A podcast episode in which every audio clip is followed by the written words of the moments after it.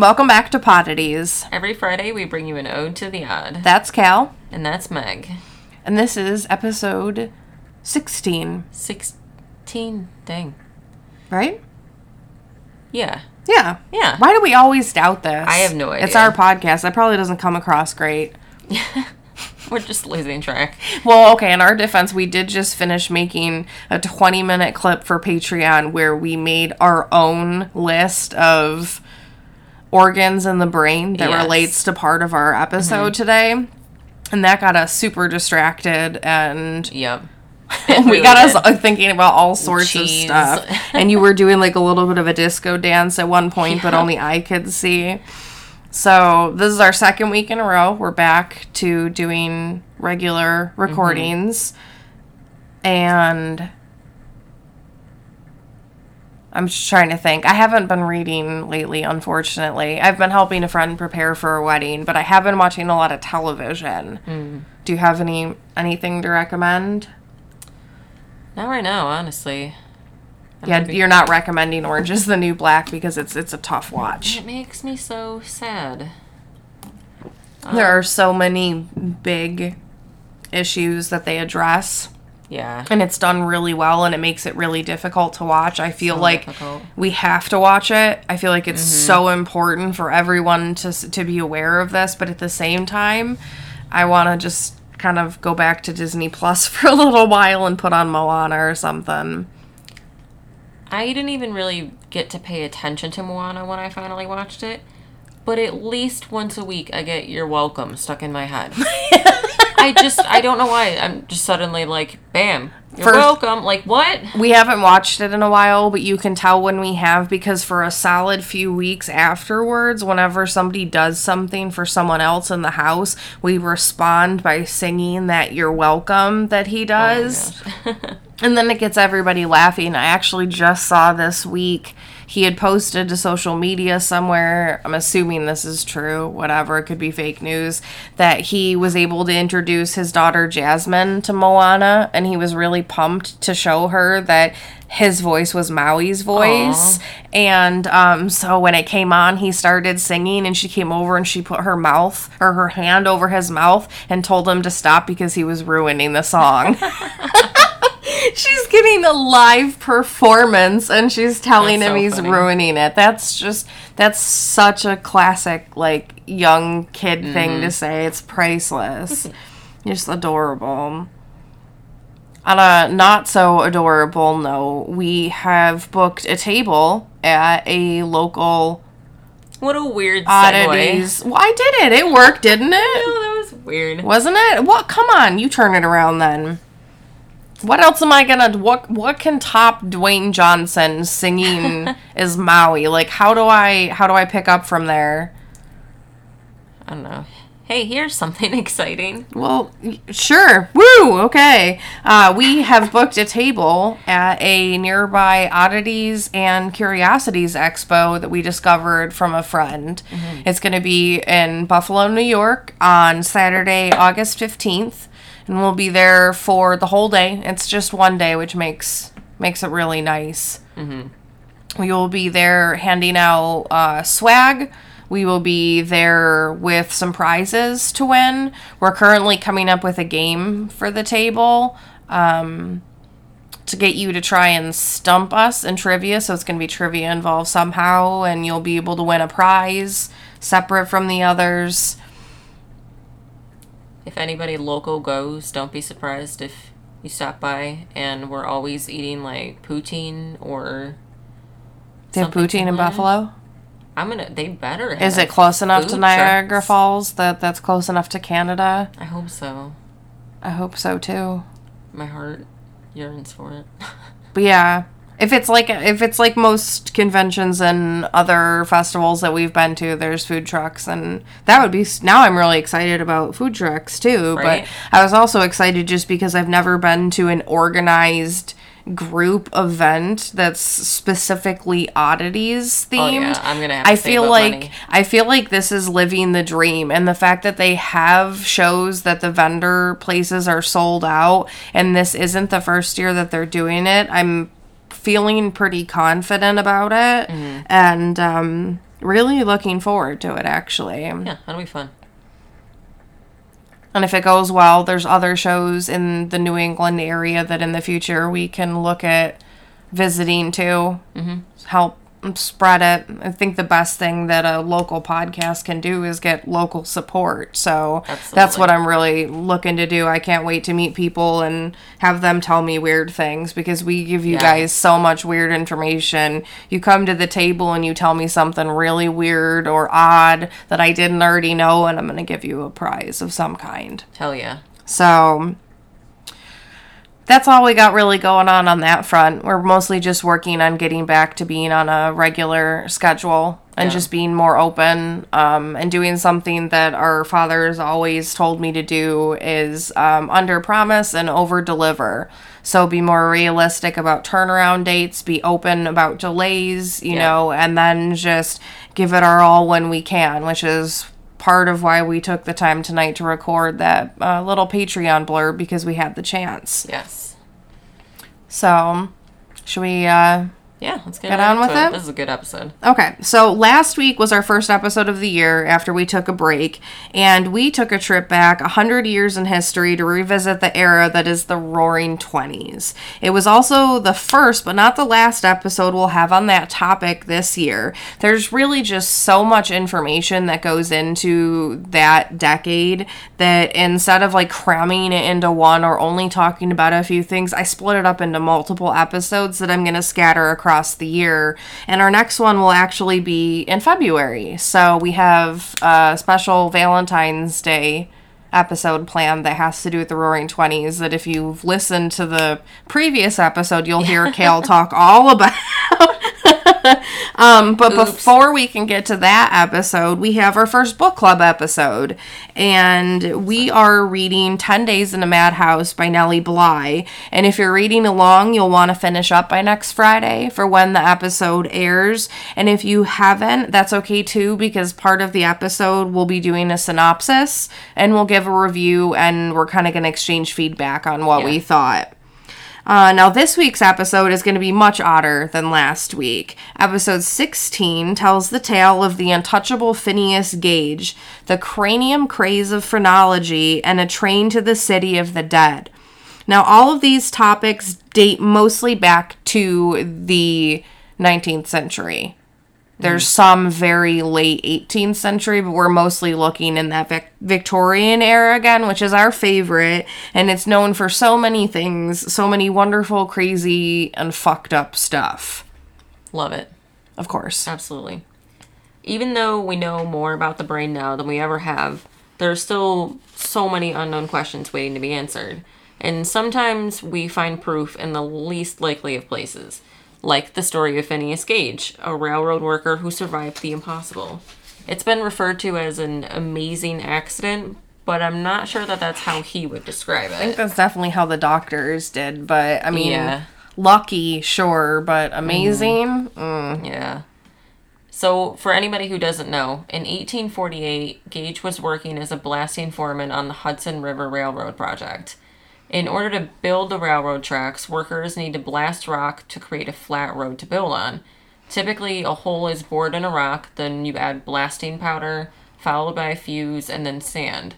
The iron rod is used to pack the hole to contain the force of the blast and propel it in the correct direction, which is down.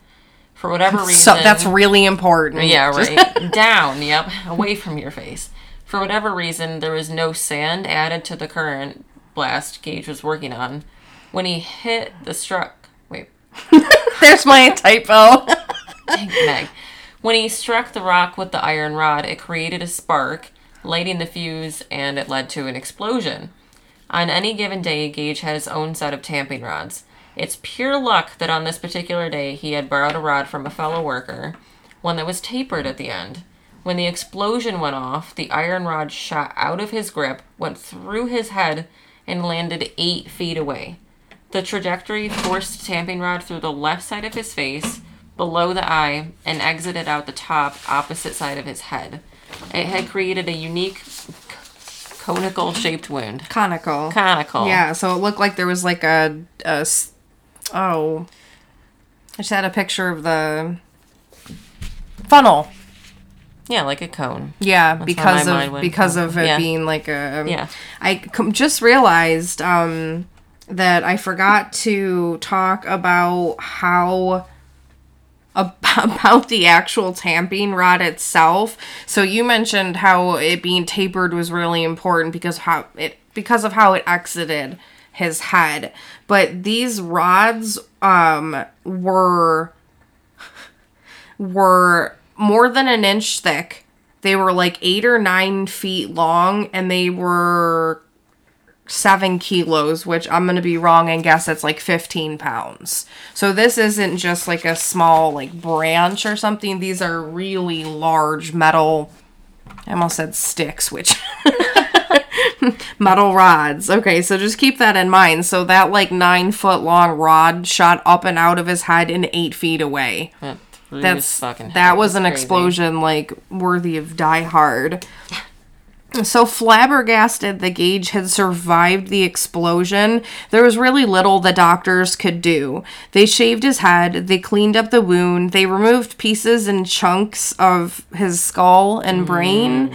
Um, they drained the brain in the wound um, to relieve some of the swelling, and then they bandaged his head, which is actually really surprisingly correct way to take care of it. And it was just a complete guess on the doctor's part. Um, but unsurprisingly, despite this, um, he developed an infection at the site Not of the wound, which no. So you combine the base swelling from the injury itself and then the fungal spores from the infection actually take up space, which I had never Sounds thought about. gross. you think about I think about like diseases and microbes being invisible to the naked eye, but knowing that the spores and that and the infection were enough to create they needed space. That's so yes, it Yeah. is. That's exactly. Um so basically when you when you get that combination, his condition was just unpleasant to put it lightly. Um it, at one point he said that he was okay. He um puked and then um lost like a quarter cup of brain and then um fainted. Oh my god. So, um, the increased cranial pressure forced brain matter and other unpleasant substances from the hole in his head on a regular basis, and at times was known to have pushed his eye out of the socket because the pressure was so intense. Ouch. But remarkably, yet again, he survived. Interest in his amazing accident had people everywhere interested in Phineas Gage, and he spent time at teaching hospitals, in Barnum's American Museum, and at public speeches and appearances. This makes Gage one of the first people to go to a teaching hospital not as a student, teacher, or cadaver, also really important, mm-hmm. but as a living, breathing patient that could be studied. Mm-hmm. While the publicity and demand was really high, it was only temporary. And then once the public lost interest, he had to find other ways to support himself. And Which is sad. Like, yeah. that's so sad. And unfortunately, after not too long, he began having seizures. he died later that year from complications with the seizures. Phineas Gage survived 12 years after the explosion. It seems like a miracle and maybe also a curse, given how many reports there are of his changed behavior and attitude after the accident. According to his doctor, before this incident, Gage was a regular young man, active, muscly, and unusually well developed. I, I, I wrote that and I giggled and I shouldn't, but I think, like, just the translation, the difference in time. yeah. like almost 200 years unusually well developed is not how i believe a doctor would describe somebody who was very muscular Right. but that's, that's Yeah. what they were doing Um, he was rarely ill, and he made a good impression everywhere he went. And then interviews with friends and family showed that most people still saw Gage as a nice guy, noticing more of a change in his facial features than personality, like a droopy eyelid. However, many other reports give very different accounts. They said he was vulgar and profane, he became sexually inappropriate, violent, and impulsive with a mean streak. One source said that it was recommended for women to not be left alone with him. Even the railroad company that Gage had been working for at the time of the accident refused to hire him back after he was healed.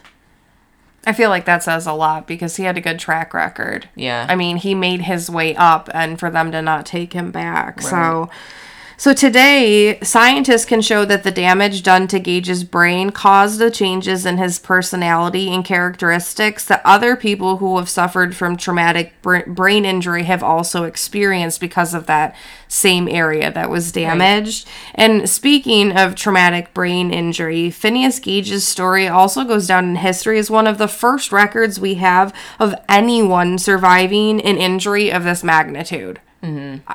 It's, I mean, I've heard this story dozens of times. I heard it in my intro to psychology course in high school. Same, And yeah. having heard it dozens of times, it still amazes me that he's survived Oh, the explosion, absolutely. let alone for a dozen years. Um, but back then, followers of phrenology, so this is going against current science that understands what mm-hmm. was really damaged in the brain. So back then, followers of phrenology believed that the tamping rod had damaged organs, the pieces of his brain that were labeled for benevolence, veneration, and compassion. So, what the fuck are these exactly, you might ask? Well, we're gonna try and explain it, but sometimes history is just really weird, so bear with us. In the very late 18th century, Franz Joseph Gall conceived of a science where the skull correlated with personality types. He called this process cranioscopy. These studies would lead Gall to a partnership with another pseudoscientist by the name of Johann Spurzheim, and that is when phrenology was born and when it really took off. Meaning the study of thought, phrenology was a way of determining a person's intelligence and personality by reading the size and shape of the skull. Size and the shape. Size and the shape. Oh boy. Mm, that's what she said. According to Gall, there are five basic laws that served as a foundation for phrenology. One, that moral and intellectual faculties are innate. And the faculties are what he considered the connection between the emotion or characteristic and that center of the brain. Yes. So they and then two that their exercise or manifestation depends on organization. Three, that the brain is the organ of all the propensities, sentiments, and faculties. Four, that the brain is composed of many particular organs as there are propensities, sentiments, and faculties which different essentially which are different which are essentially different from one another. Right. There we go. And five, that the form of the head or cranium represents the form of the brain and thus reflects the relative development of brain organs. So you get the first few, and I'm like, okay, I really dig this. These are some really like advanced thoughts. And then you get down to that one, and he basically thought that like the skull was, you know, the heat gun for like tea wrappers and Yeah. stuff, that your cranium did that to your brain. Yep. Just. and so that's where you could see the lumps and everything. Oh man. Together, Gall and Spurzheim believed and hypothesized that the human brain was made up of 27 areas, each responsible for a different personality trait. Theoretically, once the centers were identified and mapped, people who lack in certain areas or characteristics can retrain their brain to improve in said areas. Yeah, this really connected with the American population at the time because they're in an era where they're all about continuing to mm, better themselves, to invest in themselves, to learn more, to push boundaries, to really develop a new culture. So, what were these 27 areas? I'm glad you asked. Or didn't. We're gonna fucking tell you anyways. That list is taken directly from the 1848 edition of American Phrenological Journal. and is va- vastly different from ours and yours Yes. because you should make a list and comment because I want to know what everybody thinks to put. It's tougher than you would think. We came up with four right after we turned it off. Yeah, that we true. completely forgot about. So I'm interested to see what others people have. So All right, so 27. Number one, instinct of reproduction. Hey. Blech. well, Oh, yeah. That's Or sort of like not. ours. Yeah, that's exactly yes. It should say or not. So two is love of one's offspring. If you have them. Should just say family. Right. Three, affection and friendship. Oh, sure, just read mine. No, it's fine. Oh crap. well, read mine then. Four, instinct of self defense and courage, the tendency to get into fights. Five, carnivorous instinct, the tendency to murder. I feel like that's more of like the tendency to cannibalize. That's a Right? very like aggressive way. It reminds me of your carnivorous hares from episode 13. So, six, guile, acuteness, and cleverness. Seven, feeling of property, the instinct of stocking up on food. That's me all the time. Uh, the tendency to steal. You said feeling of property, and I was immediately like, do you, you, you, you understand what it's like to feel like a, a batch of land? I really, um, sometimes the wording just, my brain interprets it in such a wrong way. Um, so eight, pride, arrogance, haughtiness, love of authority, loftiness. Those, that's a weird juxtaposition. Nine, vanity, ambition, love of glory. That's a good one. 10. Circumspection, forethought. 11. Memory of things, the memory of facts. Educatability, God, perfectibility. Perfectibility. That's not something that should be on any fucking list. Right? It's uh, progress, not perfection. 12. Sense of places, of space proportions. I fucking fail that one. I get lost in a department store. Same. Siri's like head west. And I'm like, what? Yeah. Where? Is Like, that a big rock or the Yeah. tree that's split down the middle? Give me the destinations along the way. 13. Memory of people, the sense of people. I see dead people. Uh, 14. Memory of words. 15. Sense of language, of speak. Of speech. I, I speak well. of speech. Darn it. Uh, um, um, damn it. Shut up. damn it. Okay, sorry. 16. Sense of color. 17. Sense of sounds, gift of music. 18. Sense of connectedness between numbers. What? What? Is that like being able to like know that two comes after one? Right? Like, That's a really weird one. Yeah. 19. Oh god. Sense of mechanics, of construction, the talent for architecture. Mine, I would just have 20. Done. I had 26 organs. That one doesn't even exist in my brain. 20. Comparative sagacity. Mine would consist of like, what do I remember from, um, what was that Tim Allen show? Home Improvement. Or it's just or it's just a clip of Deadpool trying to assemble IKEA furniture playing Right, over and over again. uh, sorry, 21. Sense of metaphysics. Since I don't even know what that one is, that's Right. another organ that I don't have. 22 sense of satire, sense of witticism. That's this one, this is where this takes up the place. Like when I was pregnant with the Yeah. twins, they displaced all my internal organs. This is what this one's doing in my brain right now. 23. Poetical talent. That's better than political talent. Oh, show. 24 kindness benevolence gentleness compassion sensitivity and moral sense 25. Faculty to imitate. The mimic. which is interesting because that's something that we now know is automatic mm-hmm. it's something we do as children so it's kind i wonder if they put that on there not yet knowing that that was something that was automatic Yeah, maybe. that's actually kind of curious to me and then 26 we have organ of religion, which we totally missed on our list. Yep. And 27, firmness of purpose. Perseverance. Is that a typo or am I just a dingus? What? Is it supposed to be consistency? Constancy. Oh, okay. And then obstinacy.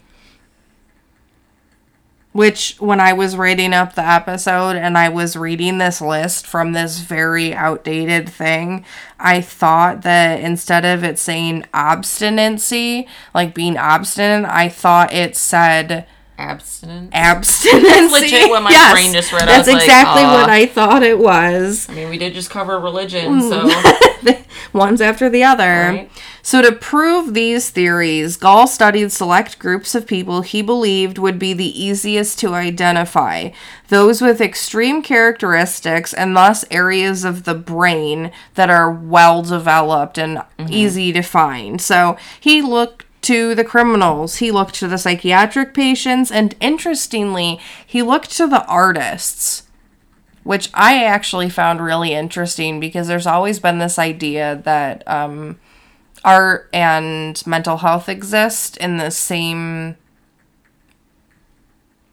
like existence together and um so I just thought that it was interesting that what parts of the brain might he have thought that the artist Yeah, like troubled, like depressed because there were very many that's artists true. throughout Yeah. history or was it creativity? That's just not something I would have thought to have seen paired together with psychiatric patients and criminals. But anyway, um but so moving on, the criminals, he was specifically studying them for their centers for murder and theft.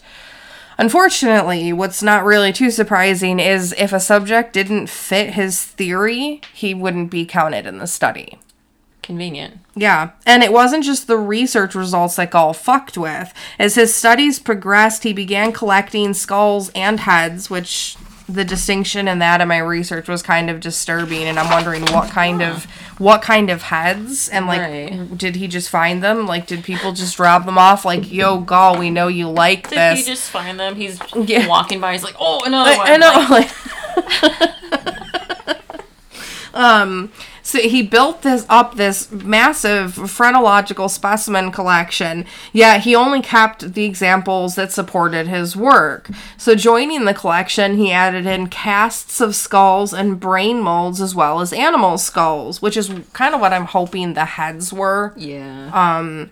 So, with so much attention on him at this point, it isn't surprising that someone noticed, and by someone, I mean the church with a capital C, because phrenology placed consciousness, the mind, you know, um, freedom of will, as you would think, inside the brain. Instead of what the church taught was that God had created your mind, and thus your mind was housed in your soul. So from that point on, all things phrenological were banned in Austria, but it they mm, it didn't bother them. So Gall and Spurzheim and their circus of specimens took to the road. They hosted lectures and speeches on their way to settling in Berlin and then eventually the United States, which was where they found true success and sensationalism with this movement.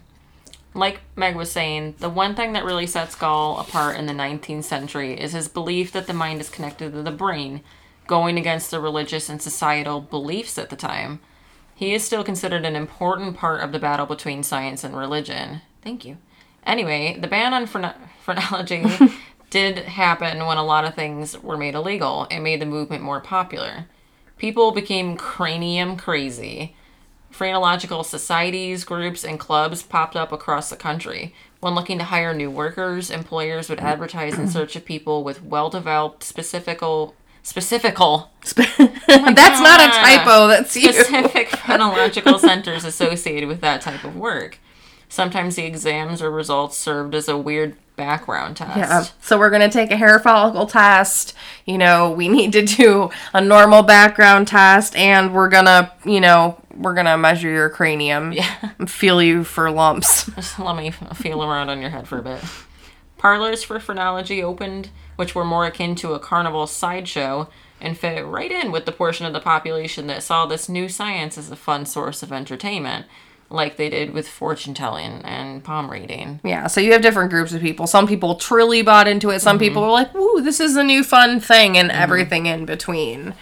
In 1851, at the Great Exhibition in Hyde Park, more than 6 million attendees had access to an exhibit there where they could gaze upon a collection of phrenological busts. Now, not only did the collection of busts contain normal people, so the bust is like the reproduction, like a death mask, just in case Right. um, some of this really weird shit is new to people because I'm assuming that's probably pretty Yeah. normal. So the busts had normal people, they had famous people busts, and they had philosopher busts. It sounds like a weird gift shop. Um, another famous exhibition in France was home to the valued specimen of a Napoleon Bonaparte bust. Artists produced and sold busts in all sizes, from the convenient size of a pocket watch to full scale for display. Souvenirs for everyone. Newspapers printed articles and phrenological diagrams, making it an easy DIY experiment. An unexpected tourist spot, the Phrenological Cabinet became one of the most popular destinations in New York.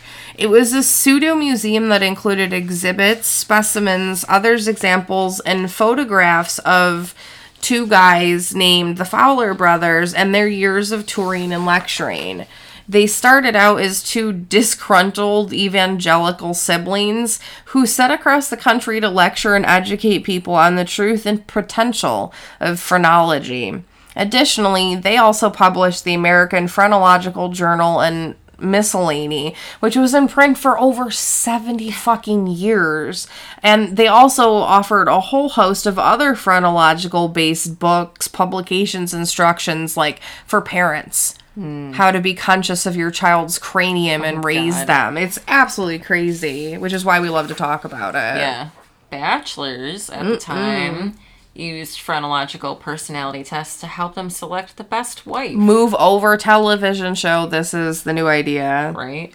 One who would make a docile housewife dedicated to rearing children and raising a family. Ugh. For these future brides, the two centers of the most importance are what even?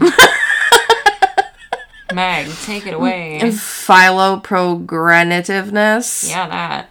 Which shows a woman's potential to be an affectionate mother and Amativeness. which was responsible for sexual desire. At a point in time where the only desire women were supposed to have was to be a human incubator, predicting or being able to control the organ responsible was a big selling point. and absolutely disgusting. awful. Unfortunately, women were not the only ones who suffered from the craze. Although it was mostly widely accepted by the masses, it was never adopted by any professional medical organizations. By the 20th century, the practice was totally discredited, but the damage had already been done.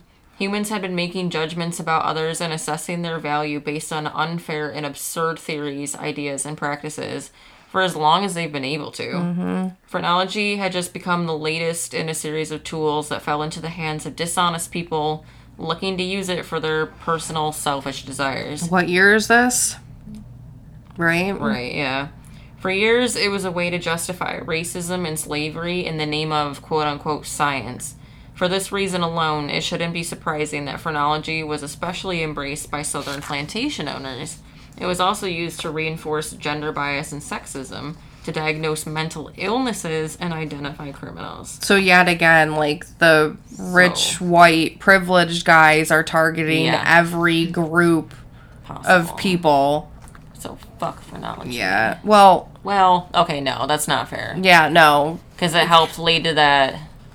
So this is what becomes so Dang, hard and I think it's it's important why we talk about stuff like this because I'm trying not to gloss over the bad stuff. Um it's not an excuse to say that it makes us uncomfortable, but I do Right. think it's something we have to build up to Mm-hmm. um to to confidently be able to put it out there. Right. Um, Yeah, so, anyways, all in all, the cranium craze was a pretty short lived pseudoscientific fiasco. It arguably left society worse than when it found it and made very little contributions to science and education. Of the 27 organs that were defined by Gall and Spurzheim, 25 were never found, aka they don't fucking exist. However, somehow the areas associated with language and memory were not only correct, but in the right area. You got lucky. And then Gall would also be remembered as the first to show interest and study into the gray matter of the brain. Which is cool. And by 1850, Phineas Gage was deceased. The practice of phrenology is largely discredited and it's waning in popularity. While the craze had caught on in Europe for a brief while, there was something much more dire going on at the same time. The ever increasing population of London, coupled with viruses and outbreaks, was resulting in more dead that can bur- be buried in what little space that they had.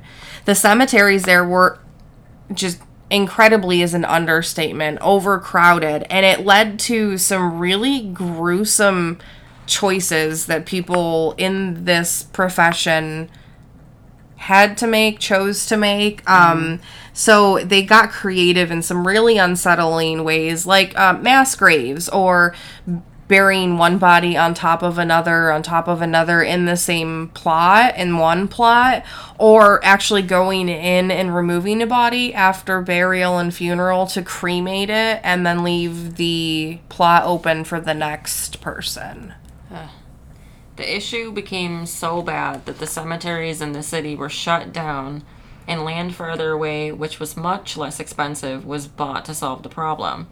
This new space contained over 1,500 acres that would be turned into one of the largest cemeteries of its time, the London Necropolis. This new and improved plot of land posed a big problem to most people because it was 23 miles away. The solution? A new railway line with only one purpose to make the trip back and forth from the station to the new burial grounds and back. Mourning families from all socioeconomic backgrounds would ride the train with the deceased on board in the coffin. I felt like that was important. Yeah. sp- Ted to Grandpa Joe's not just like You're not. He's not in a stuck up in a seatbelt next to you. Yeah, he's secured in a coffin. They actually talked about how they had safety measures in place Mm-hmm. and ropes and straps they used. This system alleviated the burden on a family to find and pay for transportation. It also became a customary routine for the family of the deceased. Together, they would ride the train for 40 minutes, disembark for the funeral, have a shared meal with their family right at the train station, then hop back on the bus for home. All in all, the journey and process would take four hours and 10 minutes. Which I feel is far less than a traditional funeral Mm-hmm. and burial and then like ceremony kind of thing afterwards. Definitely. So early worries, early worries on nope.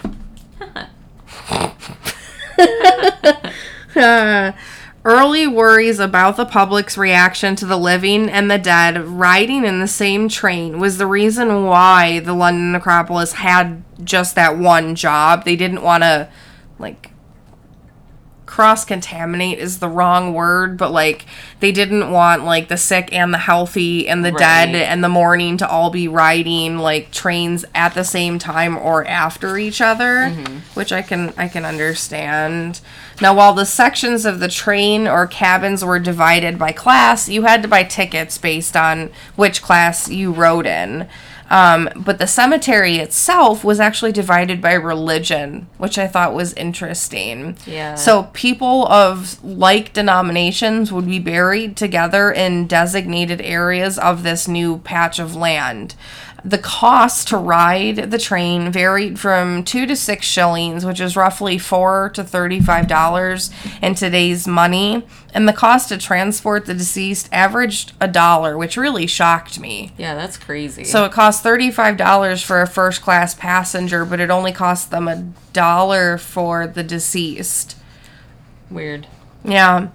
Despite the questionable long term popularity of the scenario, at the very least, we can confidently say that it was successful because they transported an average of 2,000 bodies each year from crowded London to the countryside. And not everyone wanted to leave London, and that's understandable. Plenty of people wanted to continue being buried near or with family and have their final resting place where they lived, where they grew up, mm-hmm. not in a new place that they had never been and had no connection to. There were other reasons why some people were of averse to the new burial plan, but ultimately it wouldn't matter. In 1941, during the Blitz, the London Necropolis railway station was destroyed, and it was decided the structure would not be rebuilt and the service would no longer be offered. All that is left today is one small building from the depot. Just one more ghost town in London. Today, neuroscientists and doctors see the phrenology movement as the beginning of an important endeavor and chapter in research and discovery. Phineas Gage's experience and story were so unbelievable that he's remained a key part of science for nearly 200 years, and his skull and the tamping rod are still on display at the Warren Anatomical Museum in Harvard. It is currently closed for construction and renovation until spring 2021. However, some of their collection and archives can be viewed online. And that wraps up our tales for this episode. Two more ghosts and another medical quackery added to the podcast's history. We only have one episode left in January, so join us next week for our book club episode. As a recap, we'll be reading 10 Days in a Madhouse, and we've connected that book to two other topics. I'll be covering how Nellie Bly was an inspiration to Asylum, the second season of American Horror Story, and Meg will be covering the history of the institution Nellie was in and what's become of it since. There's actually a really good book published on it not that long ago, so mm-hmm. I got to include that in the research, which was exciting. And that's everything. Yep, that's everything. We did a pretty long intro, so uh, we wa- I watched uh, the Netflix Dracula and Men in Black and some other things that uh, I will review next time. Mm spread it out a little bit when we don't have a list of 27 things we had yeah, to spontaneously come up with. So, thank you for tuning in. And if you want more poddities in your life, join us back here next Friday to learn some new odd things. In the meantime, you can find us on social media. We have a Patreon group that we would also love for you to join. For as little as a dollar a month, you get access to the Podatorium, which is like a little club for fans of the show.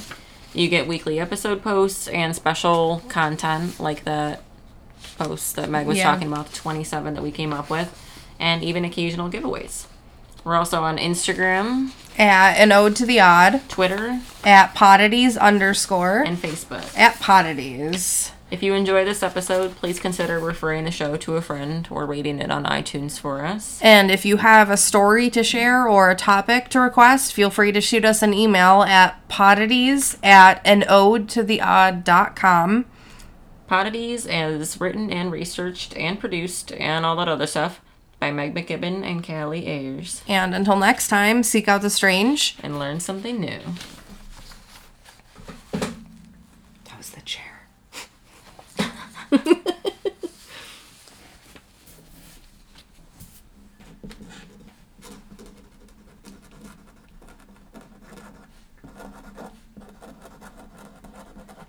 You know, it just made me realize that people who don't write in cursive don't ever get to hear that like right. I know felt tipped oh, flow of it. writing and. I filled out um, permission slips for an activity at school, and it asks you to print, and I feel like I'm back with like those rubber grippy things on the pencils, learning oh. how to write, and I got my tongue sticking out the corner of my mouth, and I'm like, how do you write a normal G again? And I'm like struggling to like separate all of my letters. It's crazy how many people can't read my handwriting because it's cursive. Yeah. But that's not the point of this anyway. I just didn't know if anybody else could hear that very satisfying swish of the writing. So you came up with, oh, for anybody who's new or just as a reminder, at the end of the episode, we've started doing a uh, naming contest between the two of us. We challenge each other to come up with a name relevant to something that we talked about in the show. We read them out loud, we laugh a lot, we pick one, and then you have no idea what you're going to be listening to based on the episode title. so You want to. The one that I wrote down, you definitely would have to listen to this to understand the whole thing. Okay. You go first. Mine's longer. Did you come up with anything? Yes, I did. Okay, go ahead. It was earlier when I was laughing. It was why I snorted the second time. Oh. Uh, so I'm proposing episode 16, The Language of Speak. The language of speak. I like it. Okay, mine is really mean, but I thought it was hilarious. oh, God. Okay, do you want to hear a joke? Do you want to hear? I thought joke? you were reading the. Is this part? But I'm asking you, do you want to hear a joke? I don't know. This is kind of scary. Do I? Phineas Gage goes into a bar. Wait, I ruined the joke. The bar goes into him. Episode title: Phineas Gage goes into a bar. Dot dot dot. Too soon? Question mark. No, oh damn. hundreds of years. Oh, and if you're wondering, yeah, that's uh, the exact kind of reason why we love playing Cards Against Humanity because Exactly. we're raunchy and inappropriate. And we thank you for listening, and we will see you back here next Friday for book club. You. Bye. What?